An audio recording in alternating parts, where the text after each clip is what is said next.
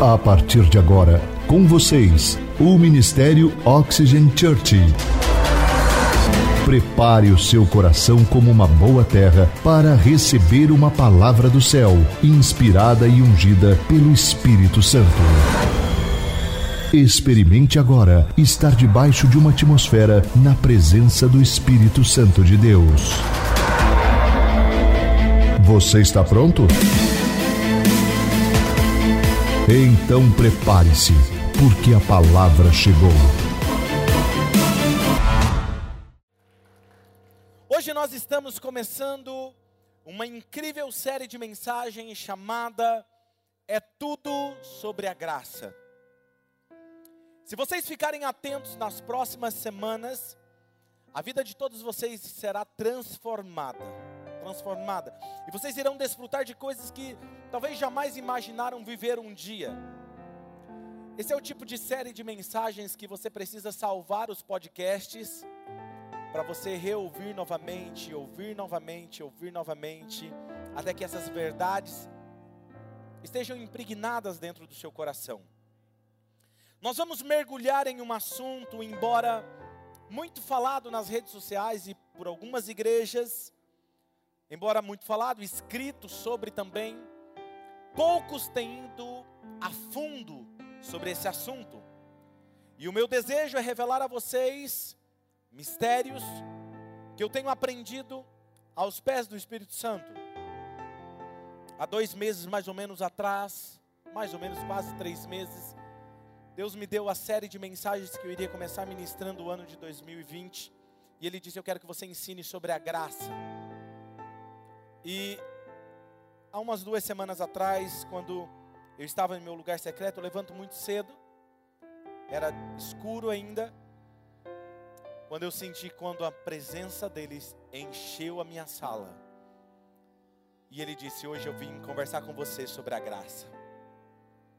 Eu peguei meu caderno, meu bloco de anotações, e comecei a escrever. E posso garantir para vocês que essa semana, enquanto eu digitava essa mensagem, eu quase não conseguia escrever, tamanhas revelações que Deus estava me dando sobre esse assunto. Então, muito provavelmente o que você vai ouvir aqui, você não leu em nenhum lugar, não ouviu de nenhum pastor, porque realmente eu não busquei isso em nenhum outro lugar a não ser no coração de Deus para você.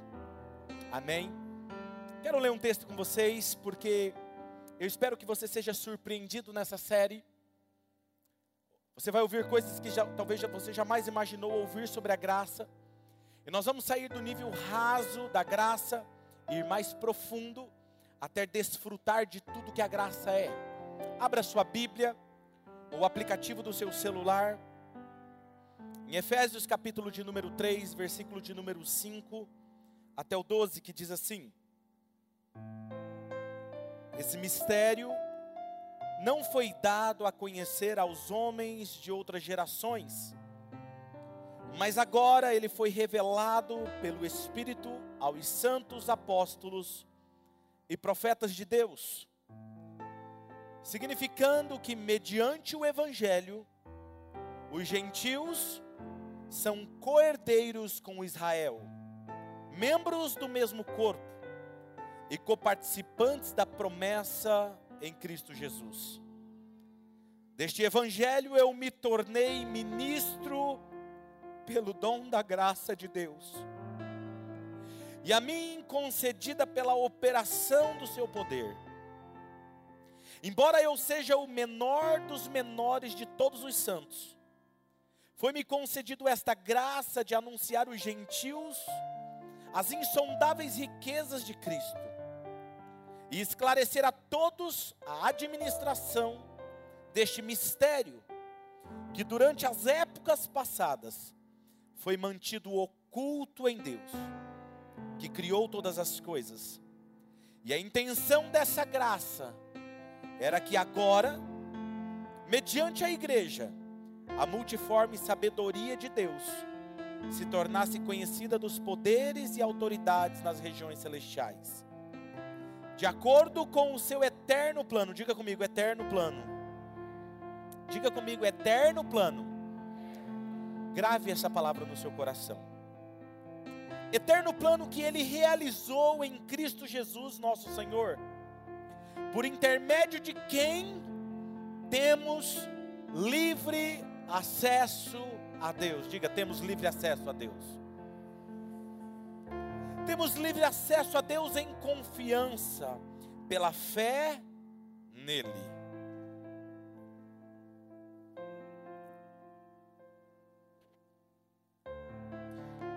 Quando nós falamos sobre graça, ou ouvimos uma pregação, um ensinamento sobre a graça,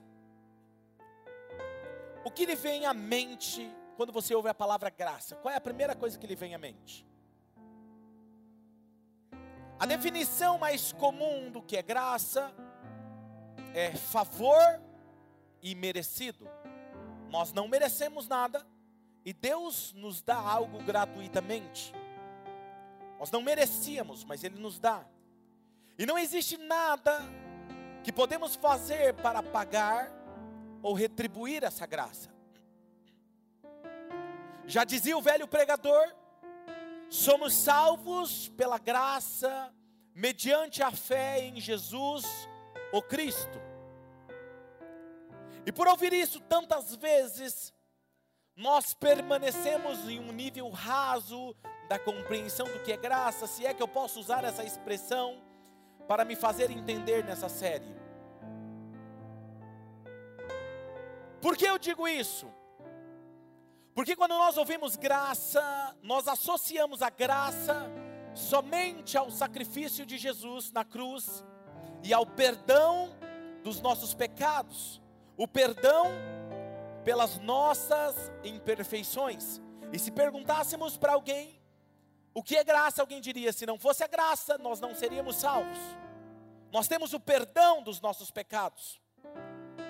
Mas algumas semanas atrás o Espírito Santo me fez saber que a graça é mais do que isso. Ele me disse, nessa noite que eu estava falando para você, ele me disse: entender que a graça é somente o fato de Deus nos perdoar sem merecermos, é o mesmo que dizermos que um filho que não pode se limpar, a sua sujeira nas suas fraldas, porque é bebê. E definirmos que graça é como isso, é resumir que o amor do Pai se resume ao fato de Ele limpar aquilo que você não pode limpar. O Pai é mais do que isso. O seu amor vai além disso. E eu não posso definir o amor do Pai simplesmente porque eu não posso limpar a minha caca sozinho. Ele me limpa. Então, o que é graça? O que Deus quer realmente que nós entendamos sobre isso? O que Ele quer revelar a nós através da graça?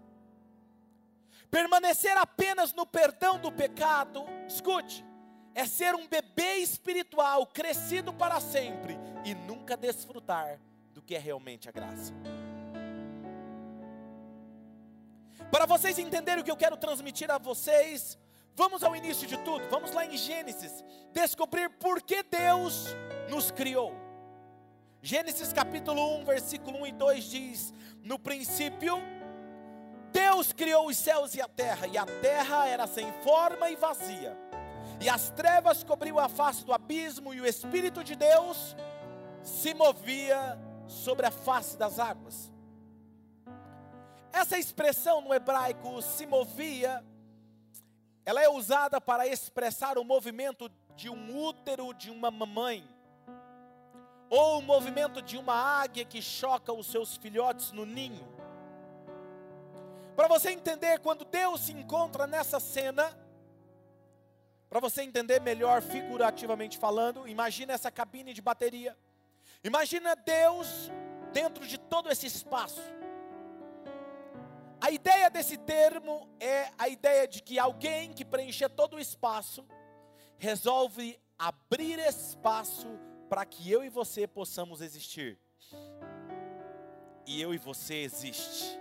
Ele não precisava fazer isso, mas ele fez por amor. Quem está me entendendo?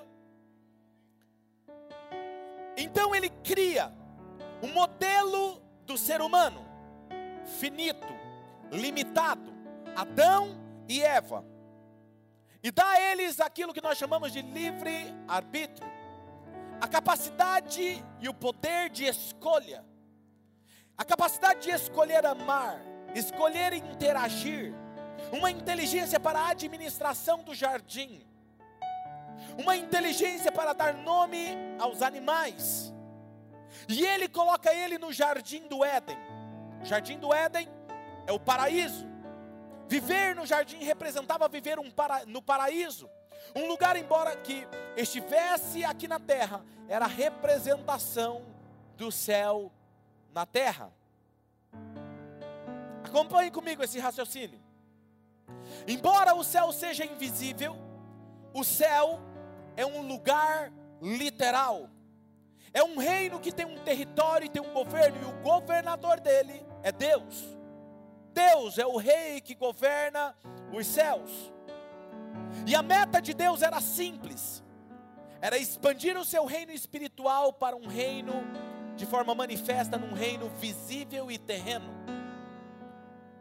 Historicamente, quando um império queria aumentar a sua influência, expandir o seu território, ele fazia a conquista de duas formas: ou pela colonização daquele território, novo território, ou pela conquista através de uma guerra. E Deus escolhe povoar a terra, ou seja, colonizar a terra com os seus filhos. Quem está me entendendo? Ele queria expandir o reino dos céus para esse plano físico. Essa colônia seria a extensão do céu. O seu plano era bem simples: povoar a terra com seus próprios filhos, que ser, seriam criados à sua imagem para fazer funcionar o seu reino no âmbito terreno. E aí você vai entender quando Jesus lá na frente, nas próximas semanas, vai entender quando Jesus disse: Seja feita a tua vontade, aqui na terra, como ela é feita no céu. Mas isso é um assunto para as próximas semanas. Agora veja, Gênesis 1, 28, Deus criou o ser humano e olha o que ele diz: Deus os abençoou e lhes disse: Sejam férteis e multipliquem-se, encham e subjuguem a terra, dominem sobre os peixes do mar, sobre as aves do céu e sobre todos os animais que se movem pela terra. Os seres humanos recebem o poder para administrar a terra, diga comigo: administrar.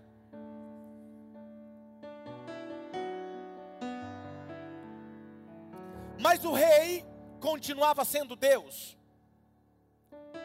O Éden não passava de um lugar onde o céu estava beijando a terra. Tudo que representava no jardim era reflexo da cultura, do governo e dos hábitos do céu.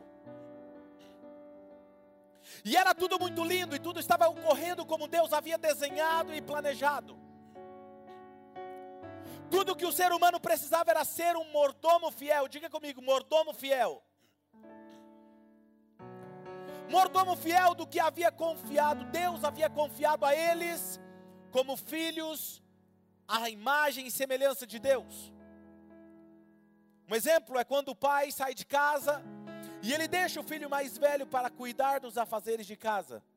Tudo que o pai espera não é que o filho mais velho seja perfeito, mas que o filho mais velho haja e se comporte como se fosse o pai. Sim ou não? É o que ele espera. Agora escute o que eu vou falar para você.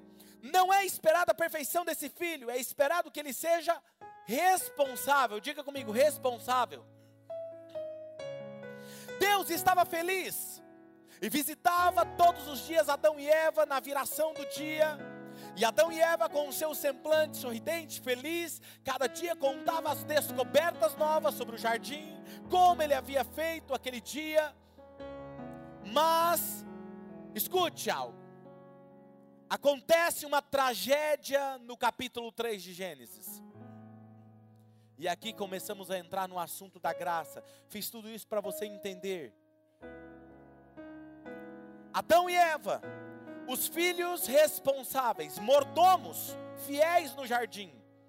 Um dia eles escolheram desconfiar do amor do Pai que os criou.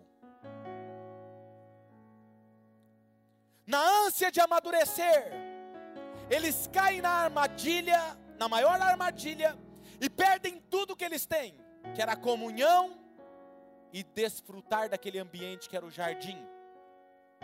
Satanás, sabendo disso, oferece a eles algo que eles já tinham. Como assim? Vamos dar uma olhada na palavra em Gênesis capítulo 3, versículo 2 ao 5. A serpente aparece para Eva e diz: Eva, você não pode comer dos frutos, de todos os frutos desse jardim. E olha o que ela responde. A mulher respondeu: Claro que não. Nós temos permissão para comer as árvores do jardim, só com relação à árvore que está no meio do jardim. Foi que Deus disse: Não comam daquela árvore, nem mesmo toque nela. Não toque. Porque no dia que vocês comerem desse fruto, vocês vão morrer. Diga comigo, morrer. Então a serpente disse à mulher: Ouça isso. Vocês não vão morrer. Deus sabe que no momento em que vocês comerem desta árvore, vocês vão perceber a realidade e vocês serão serão como conhecerão todas as coisas tanto bem quanto mal. Primeira coisa que você precisa entender nesse texto. Deus diz a eles: não coma daquela árvore, nem toque nela, senão vocês irão morrer. Primeiro, você só administra algo que você precisa acrescentar, aumentar ou não permitir que algo aconteça. Isso é administrar algo. Do contrário, isso não seria administração, isso seria libertinagem. E todos nós sabemos que qualquer filho que cresce numa libertinagem não amadurece. Tem alguém comigo aqui? Algo forte eu vou dizer agora para você.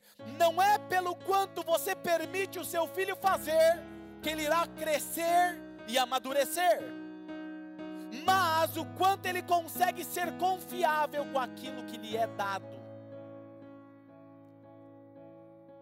Isso torna responsável. Segunda coisa, a serpente distorce e ofusca a visão dos filhos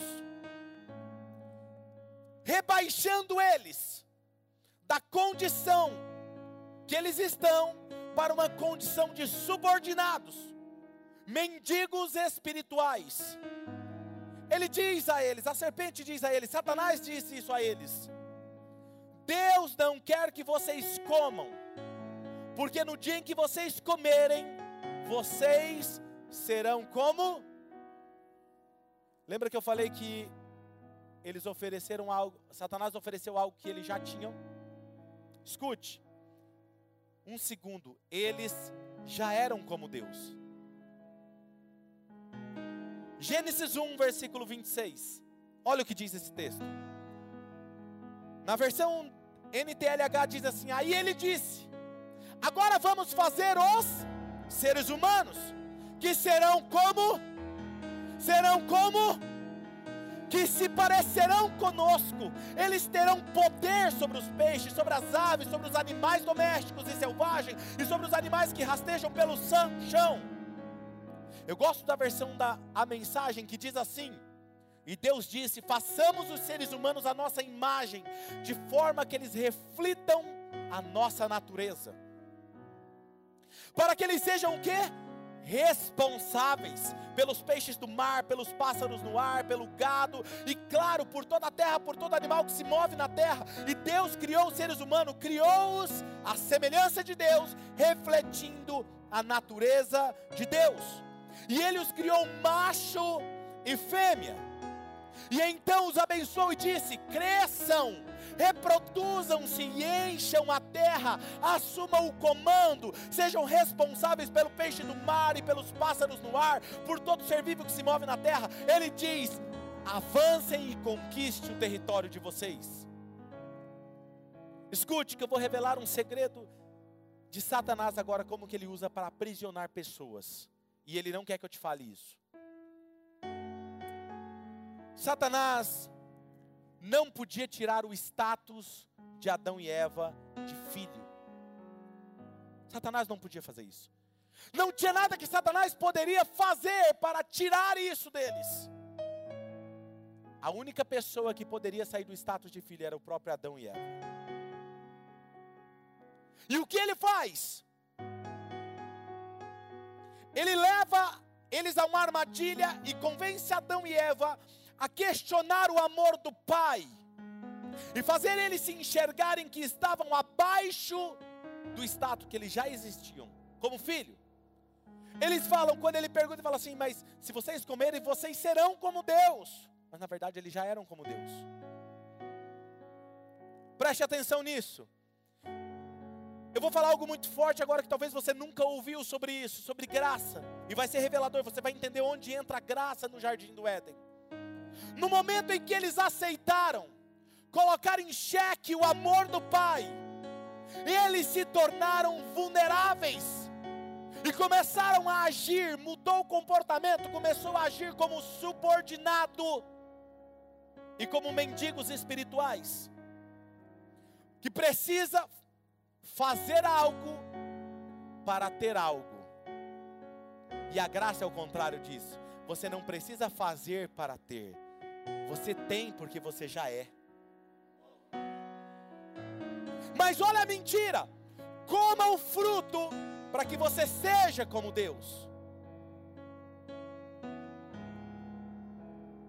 O subordinado, ele trabalha, ele fala: Eu preciso trabalhar, eu preciso fazer algo, para que no final do mês eu receba um salário, eu receba uma recompensa pelo meu trabalho. Tem muitas pessoas que estão dentro da igreja que acreditam que ela precisa fazer para receber. Enquanto na verdade a gente faz é porque a gente já é, não porque eu quero receber. Os voluntários que servem não servem porque ele precisa fazer por desencargo de consciência. Não, eu sirvo porque eu entendi que eu represento esse reino. Eu sou e por isso eu faço. Eu não sou obrigado a fazer. Quem está comigo? Quando você faz algo para ter algo, você vai se frustrar. Esse é o pensamento do subordinado. O mendigo espiritual é o que? Ele precisa implorar pelo favor de quem está acima dele para ter misericórdia e dar uma migalha para ele. Quero chamar aqui o Vini.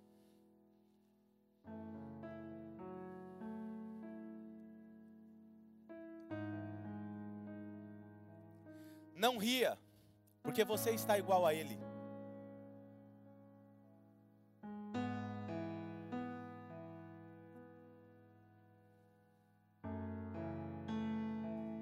Satanás nunca poderia rebaixar você, mudar o seu status de filho, mas ele poderia te convencer a deixar o seu posto, o seu status de filho, e te fazer agir como um subordinado e como um mendigo espiritual todos os dias.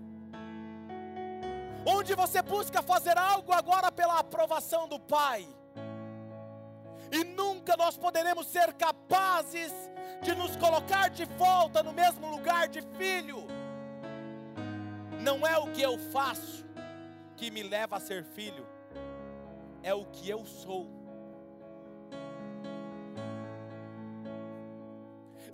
Essa mentira, Satanás tem aprisionado milhões e milhões de pessoas por séculos. E eu disse para você não que muitos de vocês estão assim, você vai se identificar com isso. Mentiras como? Nunca vocês irão alcançar a Deus. Porque para ter intimidade com Deus, você precisa orar tantas horas por dia. Ter intimidade com Deus não se baseia em quantas horas você passa com Ele, mas o que você é com Ele. E por eu ser assim com Ele, eu passo muitas horas com Ele. Eu não vivo com a minha esposa porque eu quero conquistar o amor dela. Eu vivo com ela porque eu amo ela.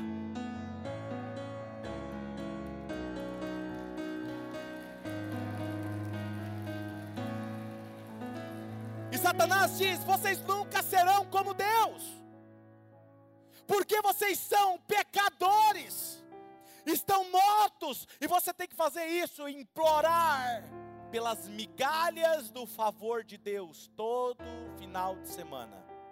Você chega desse jeito, implorar pela migalha do favor de Deus.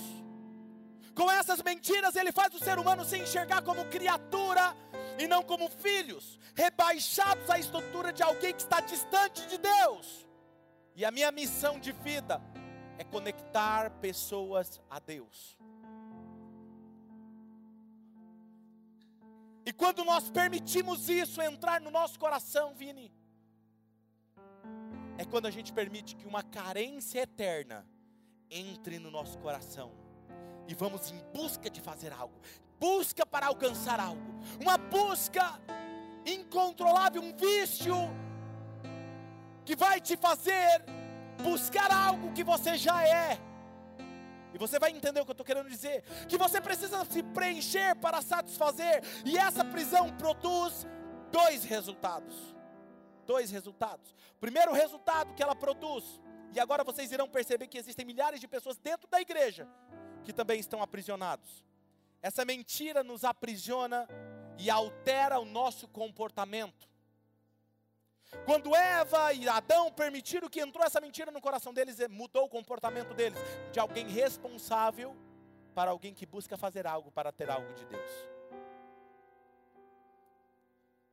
Essa mentira nos aprisiona e altera o nosso comportamento para sempre.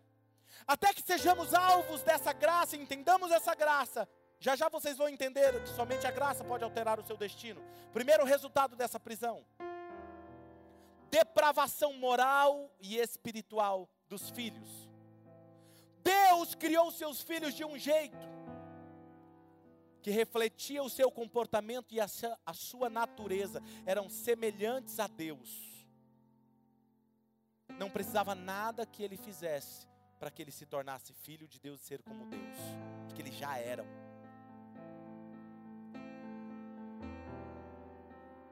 O comportamento deles refletia a natureza de Deus. Mas como agora nós somos apenas criaturas, cedemos à deturpação moral e passamos a agir como mendigos espirituais, que vivem no lixo emocional e espiritual, e sempre estamos aquém dos banquetes do céu, e quando chega no final de semana, nós imploramos pelas migalhas do favor de Deus. Por favor, Deus, me abençoa. Por favor, Deus, o que eu preciso fazer para ter intimidade contigo? O que eu preciso fazer para ouvir a tua voz? Você não precisa fazer nada. E porque eu não ouço? E porque eu não tenho? Porque você está buscando na armadilha que Satanás te aprisionou e que aprisionou Adão e Eva. Segundo resultado é que aqueles que estão na igreja passam a vida toda procurando fazer algo para receber algo de Deus. Eu tenho que fazer para ter, em outras palavras, eu tenho que comer do fruto para ter algo. E cai na mesma armadilha do Éden. E quando eles voltam para suas vidas obscuras, por que eu digo obscura? Porque aqui eles são uma coisa.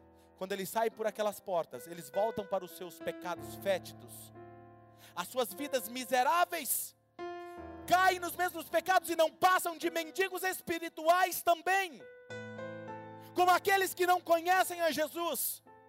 E nós acreditamos que implorar o favor de Deus nos finais de semana, ao cantarmos, choramos, lamentamos e voltamos na segunda-feira para a nossa situação fétida, lamentável a cada domingo, enquanto o Pai só quer que você entenda o que é graça.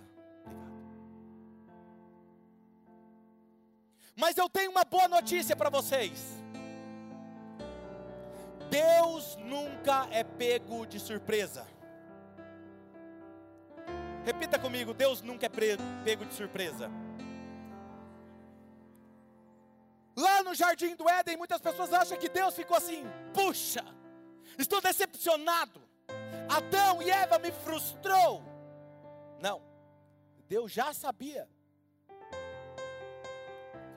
A Bíblia diz que quando Deus coloca o seu big plan, gostaram? O grande plano dele em ação, ele começa a agir nos bastidores. Como assim? E aqui é onde, quando entra o poder da graça, e me acompanhe nessa linda história. A Bíblia diz que se não houvesse continuação nessa história, nós estávamos mortos em nossos pecados e separados para sempre do nosso Pai de amor. Efésios capítulo 2, versículo 1 e 2, olha o que diz a NTLH. Antigamente, por vocês terem desobedecido a Deus, e por terem cometido pecados, vocês estavam espiritualmente mortos.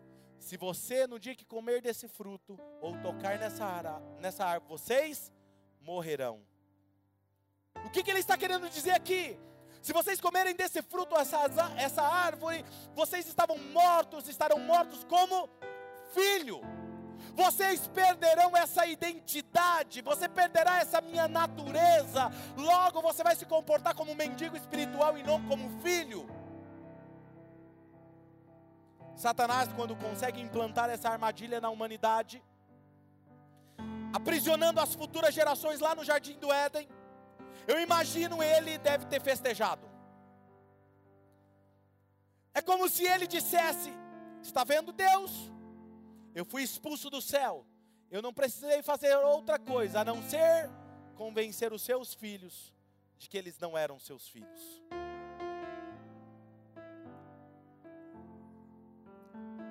Coloquei neles o desejo de serem algo que eles já eram.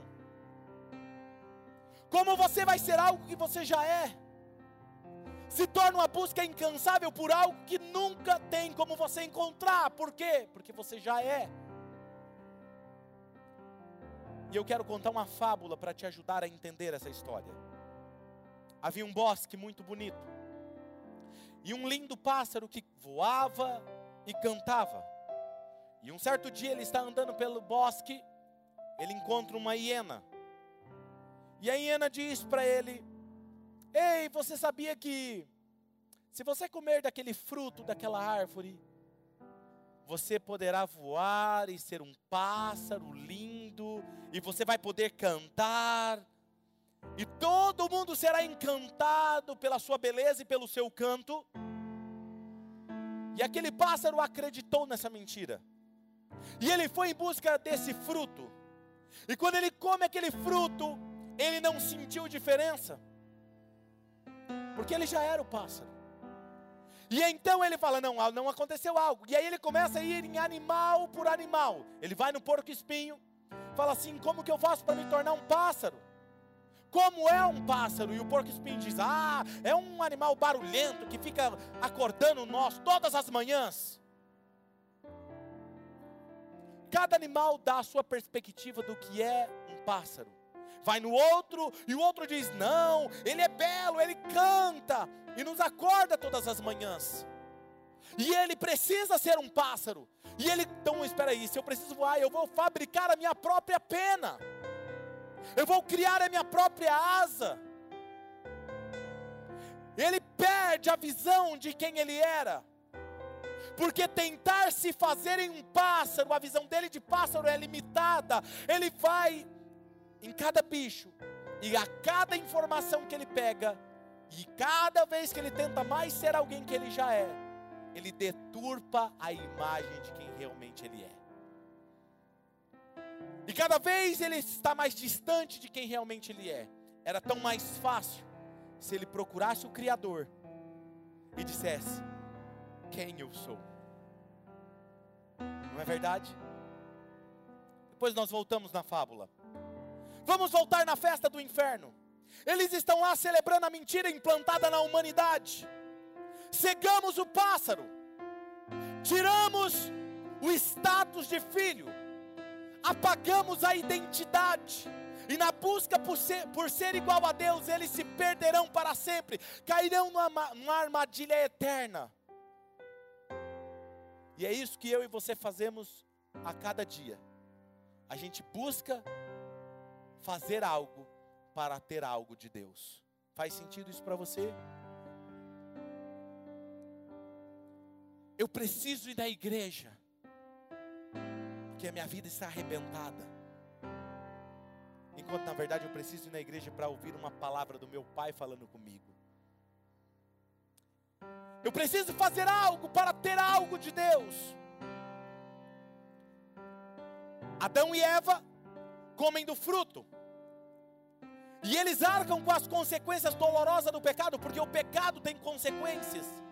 E diz os historiadores judeus que quando eles foram expulsos do jardim, eles passaram a viver, a viver em cavernas escuras, não conseguiam sair pela, na luz do sol, do dia, porque eles tinham vergonha de olhar um no rosto um do outro e saber que haviam perdido tudo. Mas enquanto isso estava acontecendo na história, olha o que diz o Big Plan de Deus. Repita comigo: Deus nunca é pego de surpresa. Apocalipse 13, 8. Olha o que diz esse texto. Todos os habitantes da terra adorarão a besta, a saber, todos aqueles que não estiveram seus nomes escritos no livro da vida do que foi morto. O cordeiro foi morto desde a criação do mundo. E aqui começa a entrar a graça no jardim do Éden. 1 Pedro 1, versículo 19 a 21 diz: Mas pelo precioso sangue de Cristo, que como de um cordeiro sem mancha e sem defeitos, conhecido antes da criação do mundo, mas revelado nesses últimos tempos em favor de vocês. Por meio dele, vocês creem em Deus, que o ressuscitou dentre os mortos e o glorificou, de modo que a fé e a esperança de vocês estão em Deus. O que significa esse texto? Ressuscitou vocês e glorificou vocês. O que isso significa? Ressuscitar significa abrir os seus olhos novamente. Glorificar é vocês, é trazer você de volta à identidade de filho de Deus com a natureza de Deus.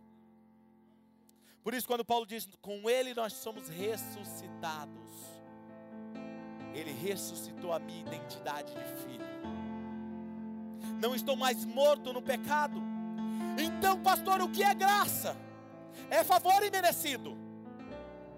Nunca poderíamos fazer algo para sermos filhos novamente.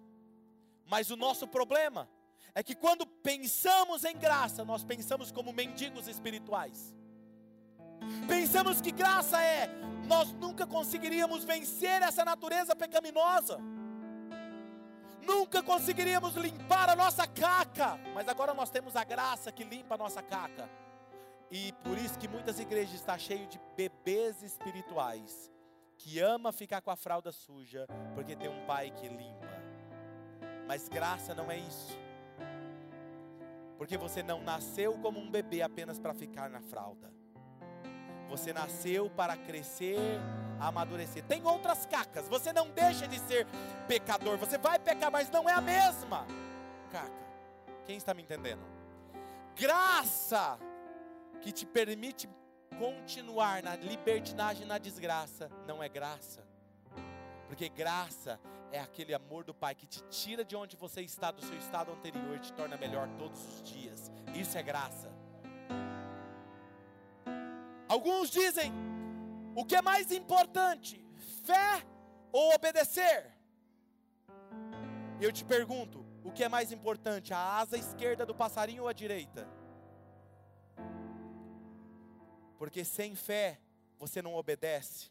Você obedece porque você tem fé. A fé sem obras, ela é morta. É por, pelo fato de eu crer que eu obedeço, que eu sou filho. Então tem graça, que é receber o perdão sem merecer, mas permanecemos no outro dia fazendo a mesma caca. Por quê? Por que, que eu permaneço? Porque acreditamos que somos seres humanos fétidos, precisamos fazer algo para receber a identidade de filho novamente. Se não, não conseguimos fazer, nós nos frustramos e voltamos à caca novamente, porque afinal de contas nós temos a graça, nós não conseguimos enxergar além disso. E permanecemos como bebês espirituais, e Satanás nos mantém aprisionados como sempre manteve. Vou dar um exemplo para te fazer entender. Quero dar um presente para alguém aqui hoje. Eu amo dar presente, sou generoso.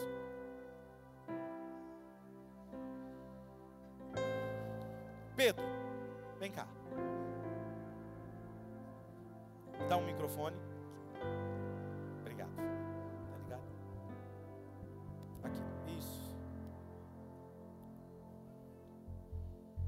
Pode abrir. O que, que tem aí de presente para você? O meu RG, Sua identidade. a minha identidade. Quem, qual é o nome dos seus pais? O que, que diz aí? Benedito Barbosa e Josefina Caram Barbosa. Alguém pode mudar isso?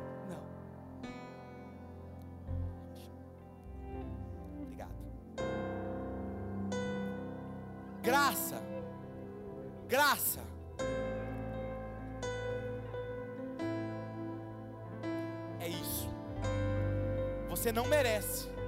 Não tem nada que você possa fazer para receber isso. Mas graça é Deus te devolver.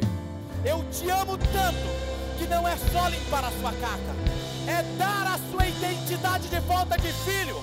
Você é filho, se comporte como filho, se comporte como filho.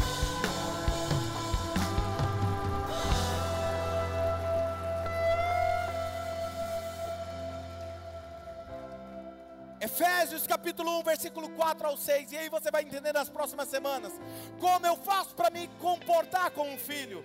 Por que, que ele quer que eu me comporte como um filho? Efésios 1, versículo 4 ao 6 continua: Porque Deus nos escolheu nele antes para sermos, por isso que eu te falei que Deus não é pego de surpresa. Quando Satanás achou que estava aprisionando a humanidade, olha o que ele fala: para sermos santos e irrepreensíveis em Sua presença, em amor. Ele nos predestinou para sermos adotados como filhos, por meio de Jesus Cristo, conforme o seu bom propósito da sua vontade, para o louvor da sua gloriosa graça, a qual nos deu gratuitamente. Pastor, e o que nós podemos fazer para não voltarmos a ser mendigos espirituais? Se comporte como filho. Como filho hoje, a sua vida e o seu comportamento condiz como filho de Deus? Sabe por que, que você está aprisionado nos pecados? Porque você ainda aceita ser mendigo espiritual. Você vai entender o porquê? Quando você sabe quem você é, os seus olhos são abertos e nunca mais você precisará fazer algo para se preencher ou completar. Quando o pássaro, escute, voltando lá na fábula, quando o pássaro descobriu, ele foi até o Criador e disse: Eu estou cansado, eu estou machucado, eu estou tentando ser um pássaro, eu estou tentando cantar, eu estou tentando voar, mas eu já tentei tantas coisas que eu já nem sei mais quem eu sou. Eu quero simplesmente voltar a ser quem eu era. Criador, o Senhor pode me ajudar? E o Criador olha nos olhos daquele pássaro e diz: Você sempre foi um pássaro, um belo pássaro, que sabe cantar e voar. Quando ele entendeu isso, a fábula diz que ele voou, bateu asas, subiu na árvore mais alta do bosque, estufou o peito e começou a cantar e a voar, cantar e a voar, cantar e a voar.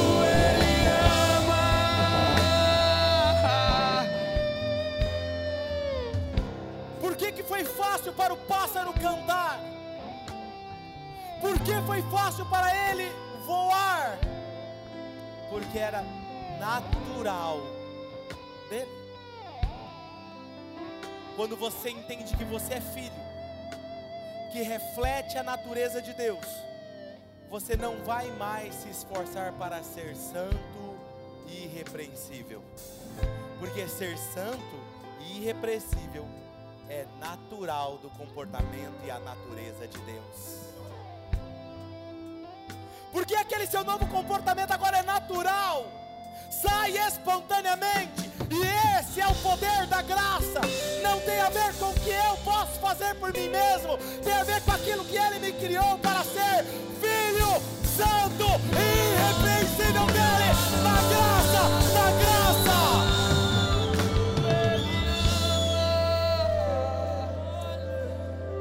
Feche os seus olhos.